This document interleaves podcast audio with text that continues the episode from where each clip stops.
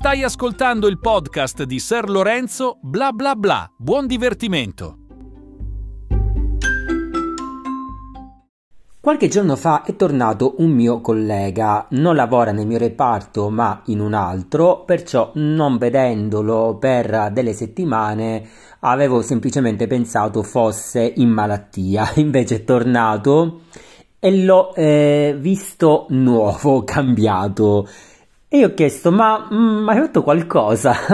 e lui mi ha spiegato che è andato in Turchia per farsi il trapianto dei capelli. Infatti, sopra la testa, prima aveva i capelli un po' così, sapete quando si, ha, si hanno delle stempiature, la maggior parte dei uomini ovviamente over 30, over 40, iniziano ad avere delle stempiature che fanno l'effetto di campo uh, incoltivato, di pulizie fatte male, non so come dirvi.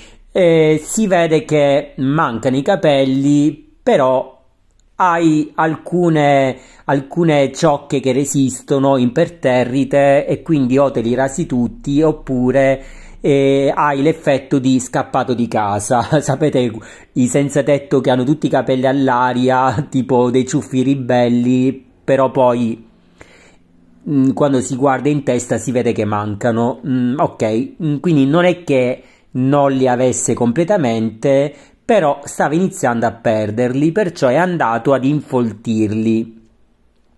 E si vede l'effetto, cioè ancora mm, si vede la differenza fra il prima e il dopo. Infatti è dovuto stare a casa, mi ha raccontato per due settimane, appunto perché dopo che ti fanno l'operazione, il trattamento, non so come si dice, um, ti rimane un po' del rossore e forse devi addirittura tenerli con una benda o comunque non puoi lavorare uh, sotto il sole o comunque uscire eccetera eccetera, cioè bisogna che ti prendi cura eh, del cuoio capelluto, dei capelli e poi soprattutto devi iniziare a prenderti delle pillole eccetera eccetera, ok.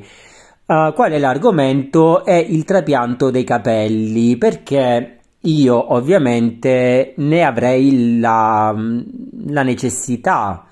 Cioè, io per alcuni anni ci ho anche pensato, però non ho né il coraggio né la voglia di volare in Turchia. anche perché so che appunto dopo il trattamento, dopo l'operazione, devi stare per tante settimane a casa, quindi devi programmarti l'operazione, anche perché è un'operazione vera e propria.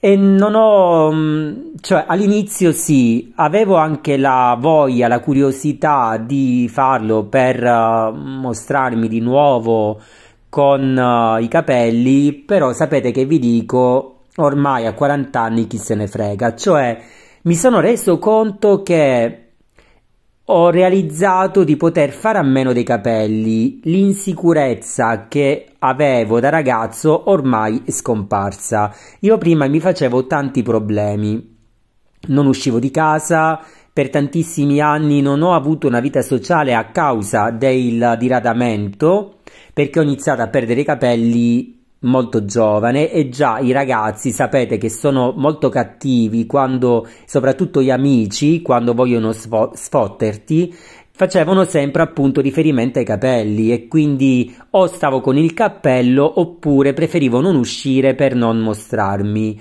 Alcune volte quando iniziavo, quando avevo iniziato a perderli, facevo un'acconciatura tipo con tanto gel in modo che non si vedesse, poi una folata di vento li spostava e quindi era ancora peggio perché poi dovevo sempre stare attento al vento, a come mi muovevo, non mi potevo fare il bagno a mare ed è stato un trauma. Molti ragazzi mi potranno capire. So che è una, un problema anche che riguarda le ragazze, le donne, e lì secondo me è ancora peggio perché vuoi o non vuoi, per i ragazzi è una cosa abbastanza normale, quindi uno ci scherza anche su. Per le ragazze diciamo che è un problema molto più problematico.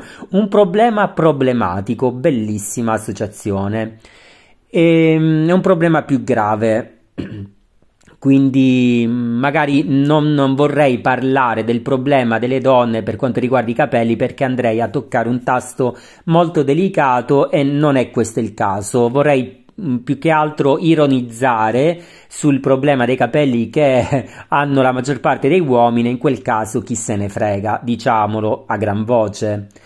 Però sì, devo dire la verità che da ragazzo ho, ho avuto un sacco di problematiche riguardanti la calvizie. Ma eh, perché? Perché lo facevano pesare gli altri. Perché se fosse per me, mh, mm, ok, non ho i capelli, chi se ne importa? Ho la salute e quella è la cosa più importante. Però veramente ho, in questi anni ho notato la maleducazione che hanno soprattutto i giovani, anche perché pensano che i capelli rimarranno per sempre nella testa e quindi si sentono super forti e stuzzicano le, gli altri amici, colleghi che hanno dei problemi e quindi, ma non solo dei capelli, anche per quanto riguarda la statura, il peso corporeo, perché questi, queste problematiche eh, ce l'hanno anche i ragazzi, no? E per quanto riguarda l'obesità, un po' di grassi in più, eh, la, l'altezza, perché non sia mai che un uomo sia più basso di 1,70, no, gli uomini devono essere alti e poi non c'è discriminazione, no, va bene, ne parleremo in un altro podcast. Però mh, mm, poi in, a Londra ho letto di eh, una nuova tecnica perché nuova per me, fino a quel momento non sapevo dell'esistenza di questa tecnica che si chiama trigopigmentazione, non è invasiva, è più che altro un effetto estetico, però non è un'operazione, non ho sentito nulla perché l'ho fatta e non comporta niente, anche perché è come un tatuaggio che ah, diciamo che non fa altro che uniformare i capelli, cioè io ai lati ce l'ho anche di sopra, ma ho, ho alcune stempiature. Quindi con questa trigo, trigopigmentazione diciamo che dà un effetto uniforme e se a meno che uno non, lo, non, la conosca magari mi guarda e non lo sa nemmeno. Infatti molti miei colleghi o molte persone uh, pensano che io mi rasi i capelli ogni giorno perché mi secca ricrescerli. Forse adesso che sta un po' sbiadendo perché è una cosa che bisogna fare eh, quotidianamente questa, um, questo trattamento perché dopo qualche anno tende a sbiadire. Forse però io l'ho fatta eh, semipermanente perché a distanza di 5 anni ancora mi mi tiene.